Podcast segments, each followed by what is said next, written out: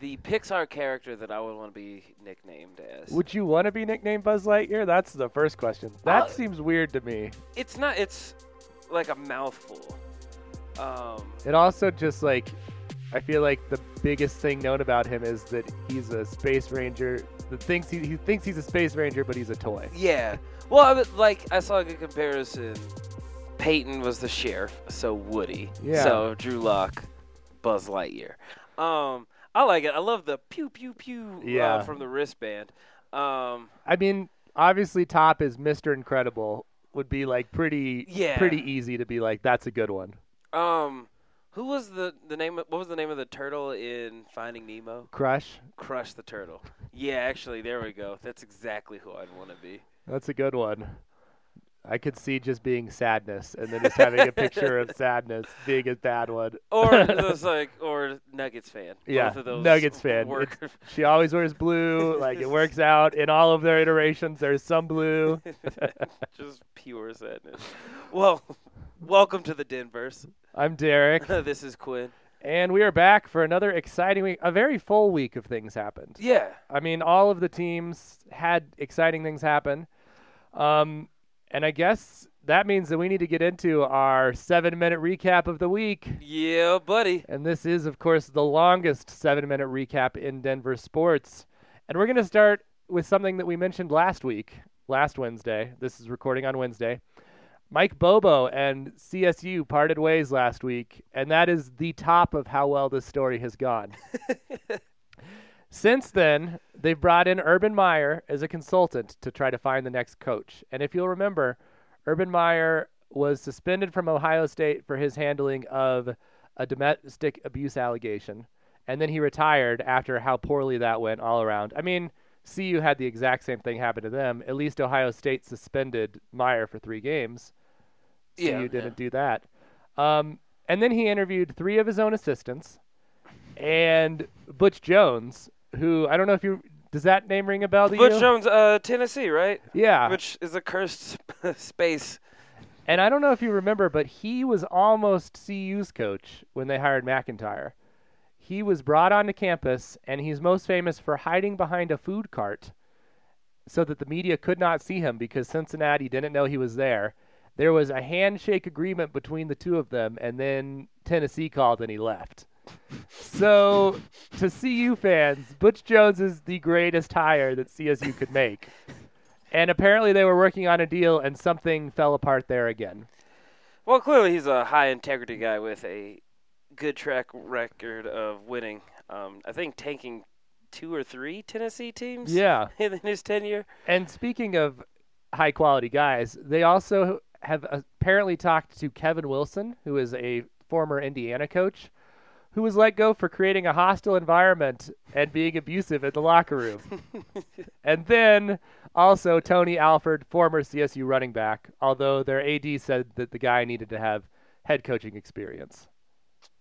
Cool. So, Cool. as of this recording, we do not know who it is, but just wanted to get our CSU coaching search in there. Yeah, I mean, which has been the marquee story of the week for sure. um, well, God bless you for it, Collins. The Avs walked into Toronto, played a competitive game, and ended up winning three to one. The tie was broken in the third period by none other than Valeri Nichushkin, who, as of this recording, has five goals. And as of going back to what two, three weeks ago, um, Had no goals since 2016. yes, and Derek, you freaking soothsayer, you, you've He had a great goal in the Calgary game on Monday where he was standing in front of the net and he sort of leaned his whole body. He's a big guy and got the puck around the goalie in a way where you're just like, how is this guy not a 40 goal scorer? Like, that was an incredible play. Um, he actually was a top 10 pick of the Dallas Stars. And I'm just wondering, what did the Stars do to this guy? Well, stars seem to be striking out in a couple places recently. Yes, we will get to um, their other big news of the week from the Stars a little bit later on. Um, on Thursday, the Avs also played the Montreal Canadiens in the return of captain Gabe, Lan- Gabe Landeskog. He scored a goal, and the Avs scored the first three goals and then did the thing that all NHL teams do nothing the rest of the game and held on for a 3 2 win. Mm, mm. Uh, the Nuggets beat the Knicks 129 92. Um, it caused the Knicks to fire David Fizdale and the Nuggets to get so excited that, as you'll see, it didn't go well the rest of the week. Yeah, but I mean that's like anything that happens in Madison Square Garden is officially like a big deal, and I think that was the third worst loss that the Knicks have had inside the Garden. So shout out to the Nuggets for that. Um, on Friday night, the Nuggets lost 108-95 to Boston. Um, I tried to not watch that game. It was on where I was, uh, where I was that night, and I just turned around so I couldn't. I watch. was uh, working an event and there was an active shooter across the street, and it was way more interesting watching that than the game. Jokic did have 30 points in that game, and that has been the one positive of this losing streak is Jokic has played well in all yeah, three games. yeah. On Saturday night, the Avs rolled over the Boston Bruins four to one. It was the Bos- It was Boston's first home regulation loss of the year, and a dominant performance by the Avs. The Boston Bruins, considered by many to be the best team in hockey, just really weren't with it with the Avs. All seemed great, um, including Burakovsky got his 12th goal of the year in, in his 26th game. The last three years before this, Burakovsky scored 12 goals in each of those three seasons. So he has tied his goal mark for the last three seasons in 26 games. Wow. Does that mean that they should just like put him at the end of all the rotations now? Um, I guess it's over. Yeah. It's, um, unfortunately, in this game, both Philip Grubauer and Cale Makar were hurt, and that was disappointing. Um, really, both you know were big losses, but Makar had been healthy for the whole injury streak. Landeskog came back. It felt like everyone was basically healthy except for Erik Johnson, and now we're right back where we started. and Makar, it's gonna be a little while. Yeah. Yes, he's definitely not playing uh, tonight's game, where it's Wednesday night. Maybe this weekend. Mm. So Well, because he took a hard check into the wall. Yeah, it was one of those weird ones. It was Brad Marchand, who's known for being a dirty player. it Oh, was yeah. not a dirty check, but he hit Makar. Makar's head didn't hit anything, and then Makar was shaking his head, but we think it was a shoulder injury, Mm. listed only as an upper, Upper body, body. injury. So, um, also the CU Buffs lost to the second-ranked Kansas Jayhawks, uh, 72 to 58. It was CU's first loss of the year, and it dropped them from 20th to 24th in the ra- rankings. I didn't have a huge problem with this loss because it was in Lawrence, second-ranked team in the country, but neither McKinley Wright or Tyler Bey played very well, so that Hmm. was frustrating.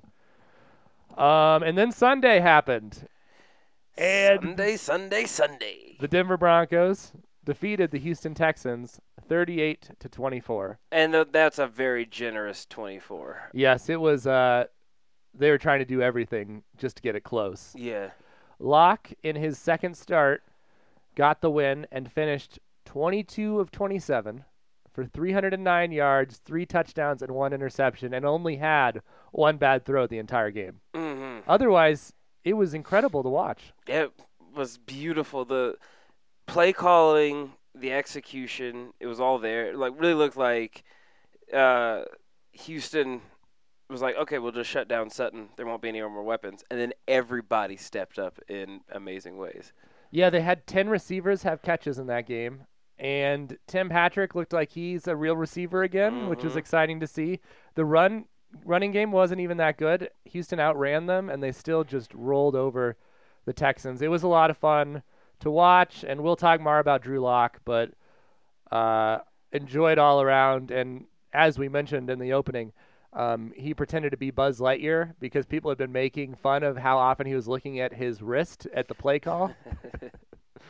And the best joke I saw was a picture of Buzz Lightyear and Drew Lock both looking at their wrist thing, and it said "No signs of intelligent life" in Houston. It's uh, oh yeah, dissing Houston. It was great. he he just he looked like he had fun too, and that's something that you just haven't seen from many of the slew of mopey, untalented quarterbacks we've had recently. Um, also, the Nuggets lost to the Brooklyn Nets 105-102. Uh, Dinwiddie, Spencer Dinwiddie, former CU Buff, had 24 points and really dominated the Nuggets, especially late.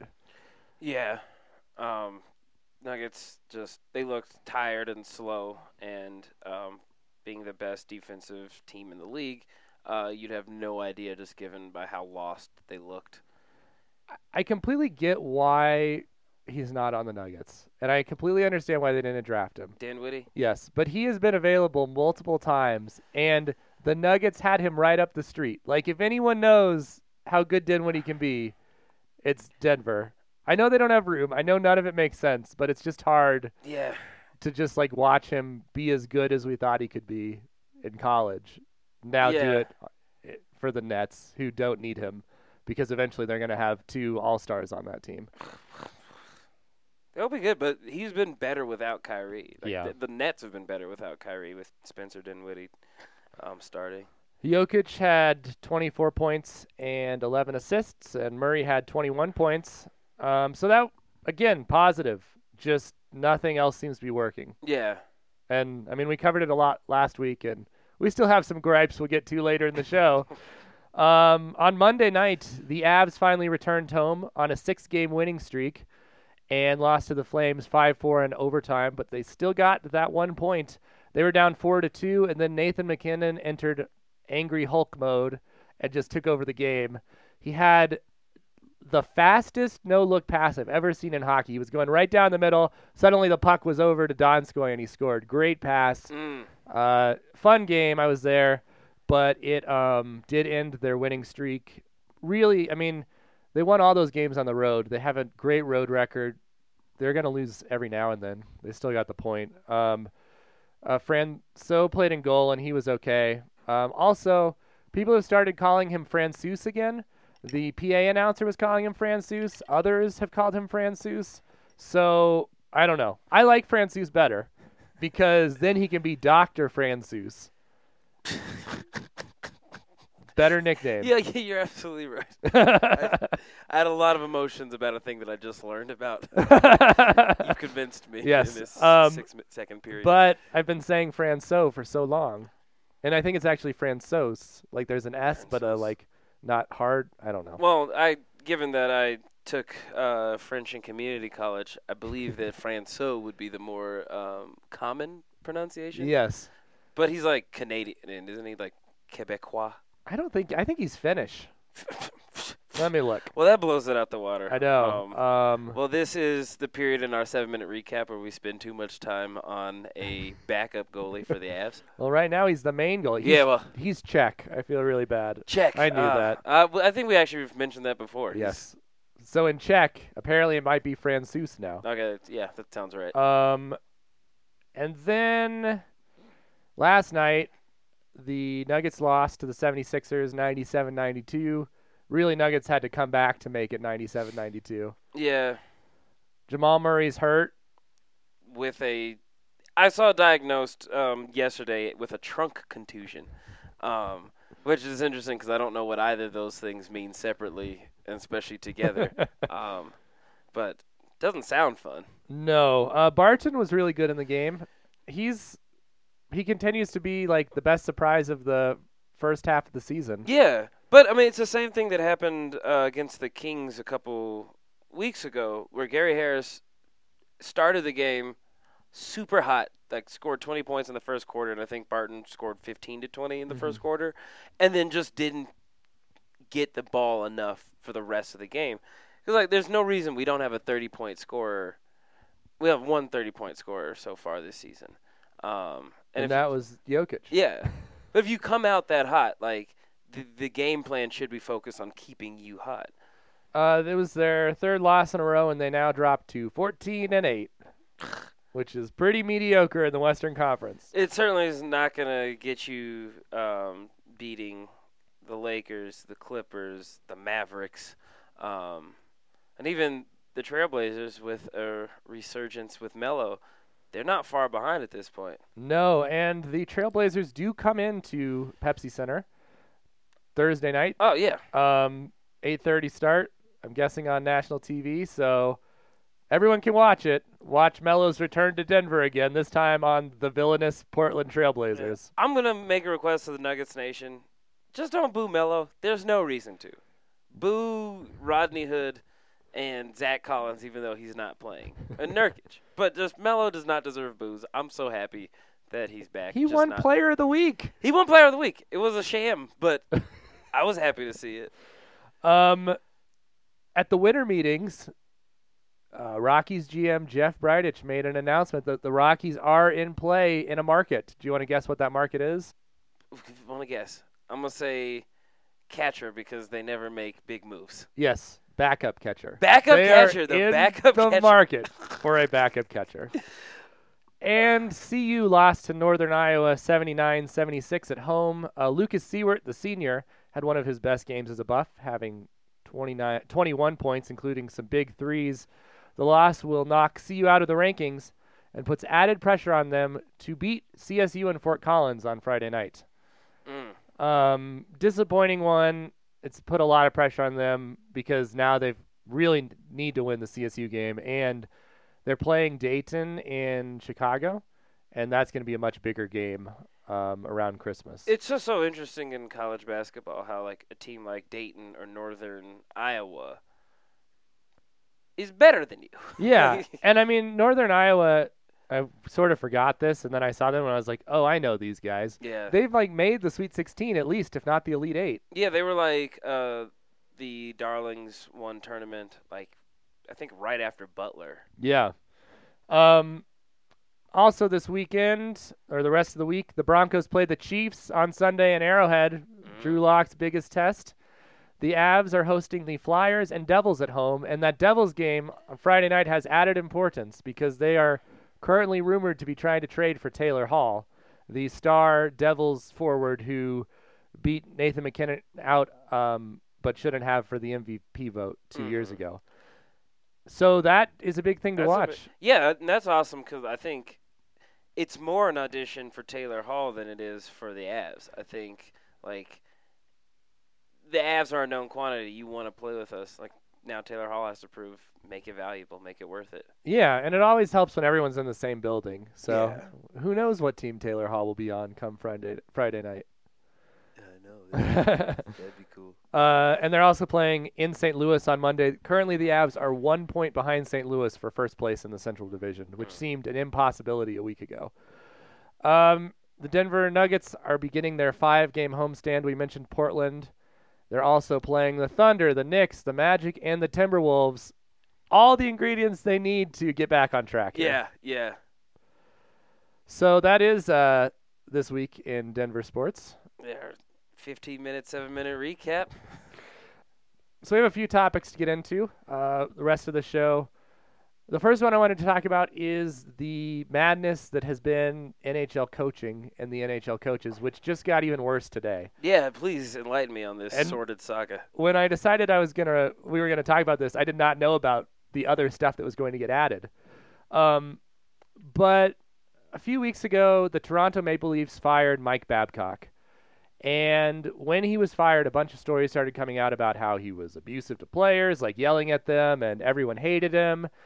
Um, including this very weird story that he asked a rookie on the Toronto Maple Leafs to rate the effort of other players on the team and say who the laziest player was. And he said uh, it was Mitch Marner, who's still on the uh, Maple Leafs. He said Nazem Kadri, current Colorado Avalanche. And then Babcock went and told Kadri, like, Marner thinks you're the laziest player on the team.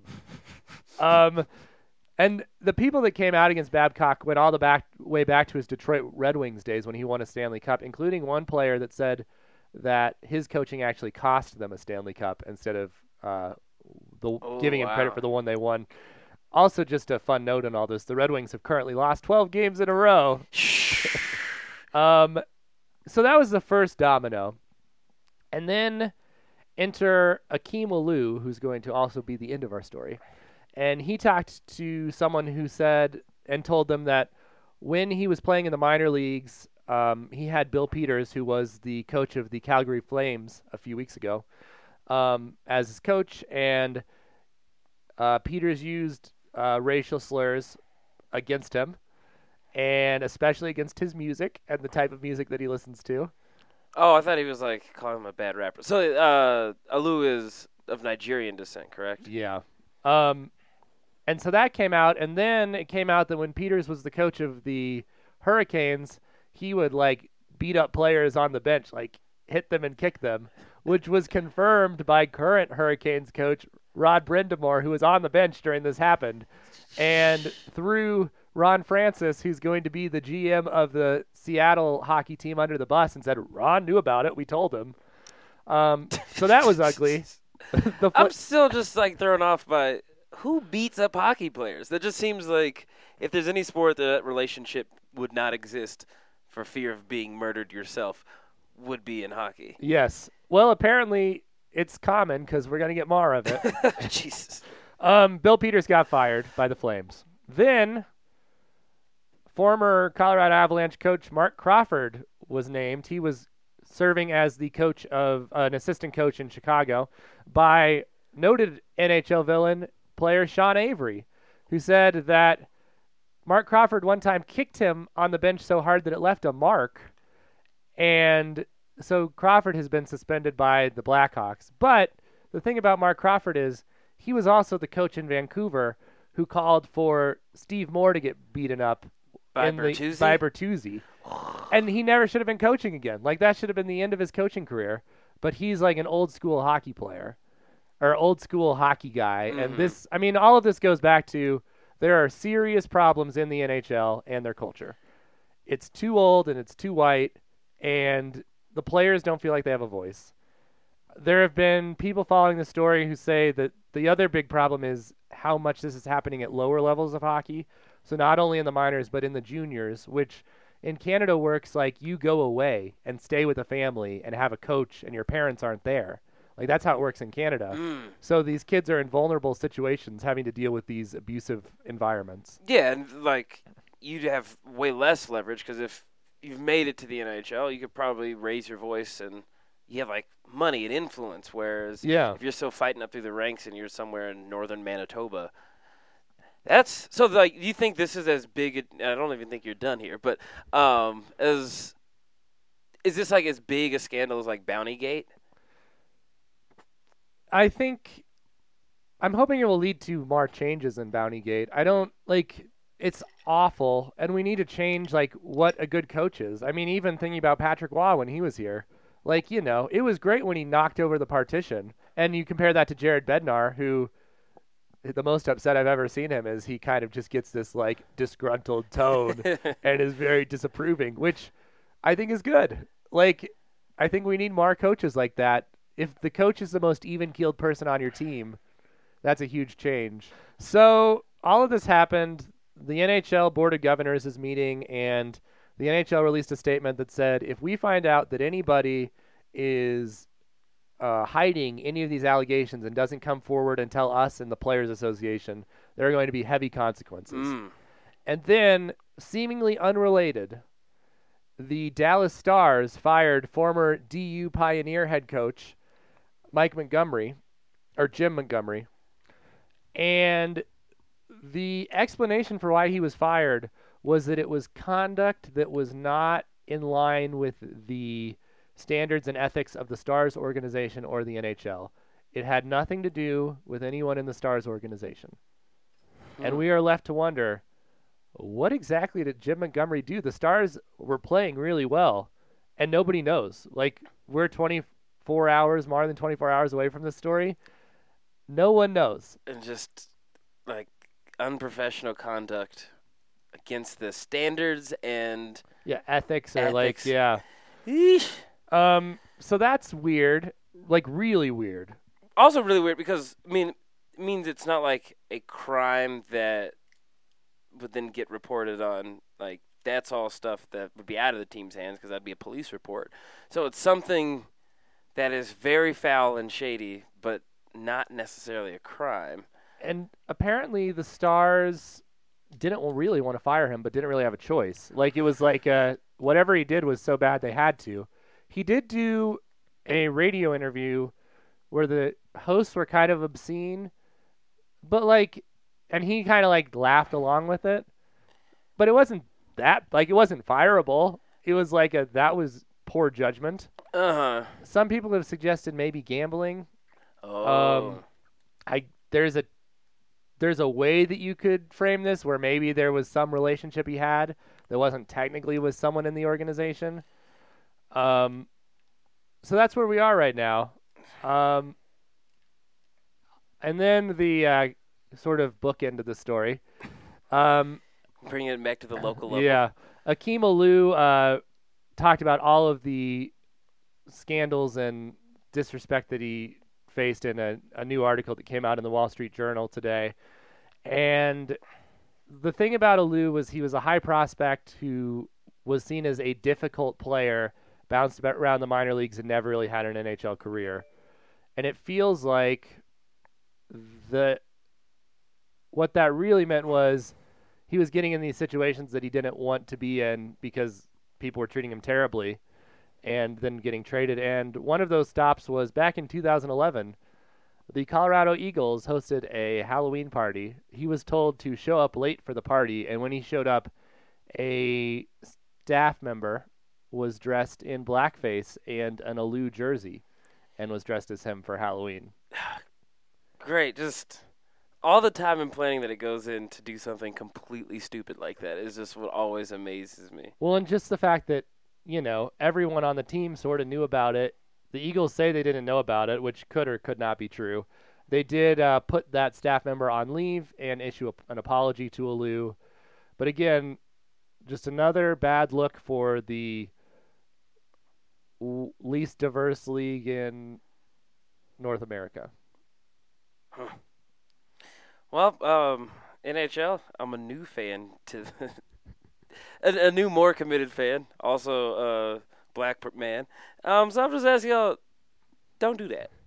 It would make it a lot easier to root for you if you just don't do that. And as a human being, stop beating your players. It's all around an unfavorable choice to make. I feel like that's a good good way to end it. Thank you. Yes. Um, all of the discussion in Denver this week has been have the Broncos found the second coming of John Elway. Like basically that's the level of conversation we've had this week. Mm-hmm. Not just like the next guy that we could have for the first few years. I've heard people say they might be set for the next 15 years at quarterback, which could only mean one guy, the next John Elway. Yeah. So instead of us just debating what whether Drew Lock is the guy or not, I think it's too early. He's had two games. Trevor Siemian had two great runs. He won his first two games, both of his first two seasons. Mm-hmm. The second time, people were calling for him to get a lifetime contract. Yeah, just really like throw all the money at that. So I've written down some things that I think make are, are like key to being a great NFL quarterback, and I figured Mm. we could talk about like what Drew Lock needs to do for each of those. Okay. Um, so the first one, and the thing about being an NFL quarterback is it's not just being able to throw, and it's I think probably the hardest position in sports for this reason.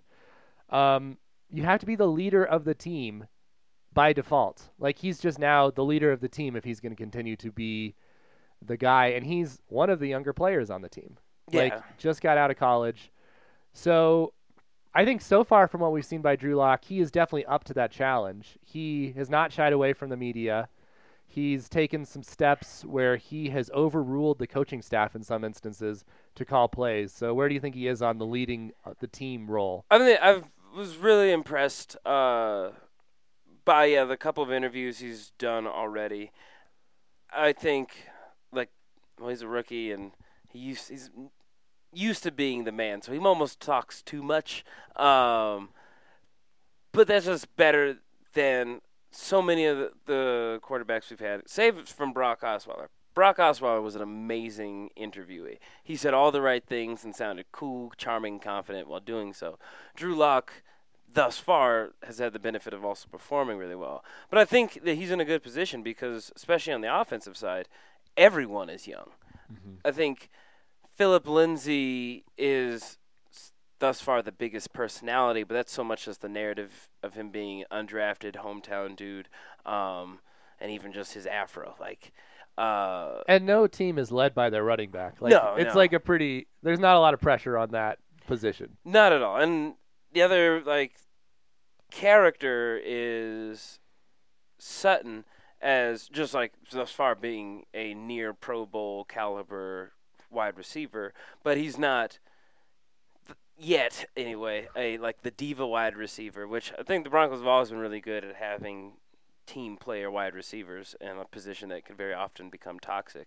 Uh, so I mean, it, and I think also the great thing is that um, Drew Lock and Dalton Risner, two rookies were roommates, and Dalton Risner is a great personality, and he has been doing nothing but bigging up Drew Lock. So I think it really is not just his personality, but the stage is set for him to really step into that role. And sort of the other thing, this is actually the bottom of the list, but I'm going to move it up, is earn the trust of his teammates. And that is something Lock's done immediately. Yeah. Like his teammates really seem to like him. Mm-hmm. And that is that's a huge part of being the quarterback because we've in this town, we've had all of the situations where no one really trusted the quarterback. Case Keenum, prime example last year. Yeah. Everyone was just sort of going along with it. Um, so mastery of the playbook is the next thing you have to be as a franchise quarterback. That is still to be seen. mm-hmm. Um, and part of it is because you limit rec- reps with the CBA. He hasn't seen as many looks. Um, and this is where the Buzz Lightyear thing comes in because the reason he's looking at his playbook is he's reminding himself of what the play calls are, which could be interpreted two ways. One, he has not mastered the playbook yet, or two, he's reminding himself of what the play is so then he doesn't have to think about it once the snap happens, which I'm okay with. Like, completely fine with that. Yeah. Um. I, this is this is one that it's, he just you don't have enough time to fully judge it. I think we've now looked at three quarterbacks under Scarangelo. Scangarella. Scangarello's uh, offensive coordinating, and the offense hasn't looked good until pretty much last game, which is the first time the Broncos have scored more than 25 um, points in almost two seasons, Yeah. uh, maybe even more. Um, so it's it's too early to tell exactly, but it looked like Drew Lock was running the offense the way that we were hoping with this new young offensive coordinator with all these great ideas. Um, but I look at this the same way that beginning of the season, Gardner Minshew was supposed to be that hot new dude, and I think he was benched before most of his jerseys were able to ship out to people. So it. It's great because there's just not a lot of film on it. So mastery of the playbook is also going to be mastery of reading the defense, which they're looking at it right now, seeing like, okay, what has Lock done well, um, which is a lot of things. But then you can look at the pick that he threw and where he didn't recognize that the fact the safety was dropping back and totally read the play the whole way. So he's shown a lot more promise than anyone else so far. Yeah. But it's going to take him a lot longer before we can say he's got the playbook down and the ability to read the defense. And I mean, he's already miles ahead of where Paxton Lynch ever made it in his Oh, seasons yeah. with the Broncos. But yeah, that's one of the things why it's too early. Because if Mhm. he can't master the playbook, it doesn't matter what how good he is. Well, he, they performed slower uh, second half. They came out firing, um, but had that the second half been indicative of the whole game, the Broncos probably would have lost um, because the adjustments that always happens after the second at the second half. So, sort of on those lines is being able to make good decisions. Mhm. And there are a couple places where that is. One, when you've dropped back, where are you throwing it? Which he had the one bad one, but he's made a lot of good decisions. And then, before the play, are you able to read what the defense is doing, change things up if you need to? The Peyton Manningness of it. Mm-hmm. Um, and I think pretty good, other than the one interception. But for a rookie to only have one real big mistake so far, I mean, watching Case Keenum last year, it just turned out that like it turned out what we thought we're worried about ended up happening, where he was making a lot of bad decisions, the defense just wasn't catching it. Yeah. So pretty good about feeling pretty good about that so far. But again, what happens when teams figure him out? Can he still make good decisions? Yeah, well, I think going into Kansas City in Arrowhead, it's going to be the most hostile environment imaginable, and we know that their offense is going to get points. So I think throw any caution to the wind. If he makes mistakes, fine, but I want to see him confident to make that big throw in such an environment, even if it then gets picked off. I'd rather him go out gunslinging than try not to make a mistake in a game that we're there's just no chance the Broncos are going to win anyway. Um, being accurate, which we've seen real I mean, most impressive part about him so far has been his Mhm. arm and his ability to find those windows. Yeah. Um, and then bounce back games, which is the thing we don't know about yet. But like every quarterback has a bad game sometimes. It really matters how you respond to those bad games. Yeah. Well, that'll be. I think the Broncos are going to get their asses whooped in Kansas City, and so then coming back home uh, for the The Lions. the Lions, that'll be a great. All right, shake it off. Let's see what you do. And the prime example of what not to do is what we've seen in Cleveland so far. Yeah. So I think those are kind of what we need to still see from Drew Lock, and that's why the quarterback position is so hard. It totally is. But I just I like a confident dude who it's we haven't seen a quarterback have fun here um, in so long. And that's in part personality, but that's also just like there's been no reason to enjoy yourself. Uh, so I think yeah, building off of this game, the confidence, you're gonna fall back down to earth a little bit. But the dude has been the man for a very long time, and so like no one in Missouri burned his car. So No. um, Um, and I mean, I think their best quarterbacks have all had that in their personality. mhm. Um, you know, Peyton Manning got a taunting penalty. Like John Elway, very confident. Even Jake Plummer, he felt like he was having fun out there. yeah, yeah.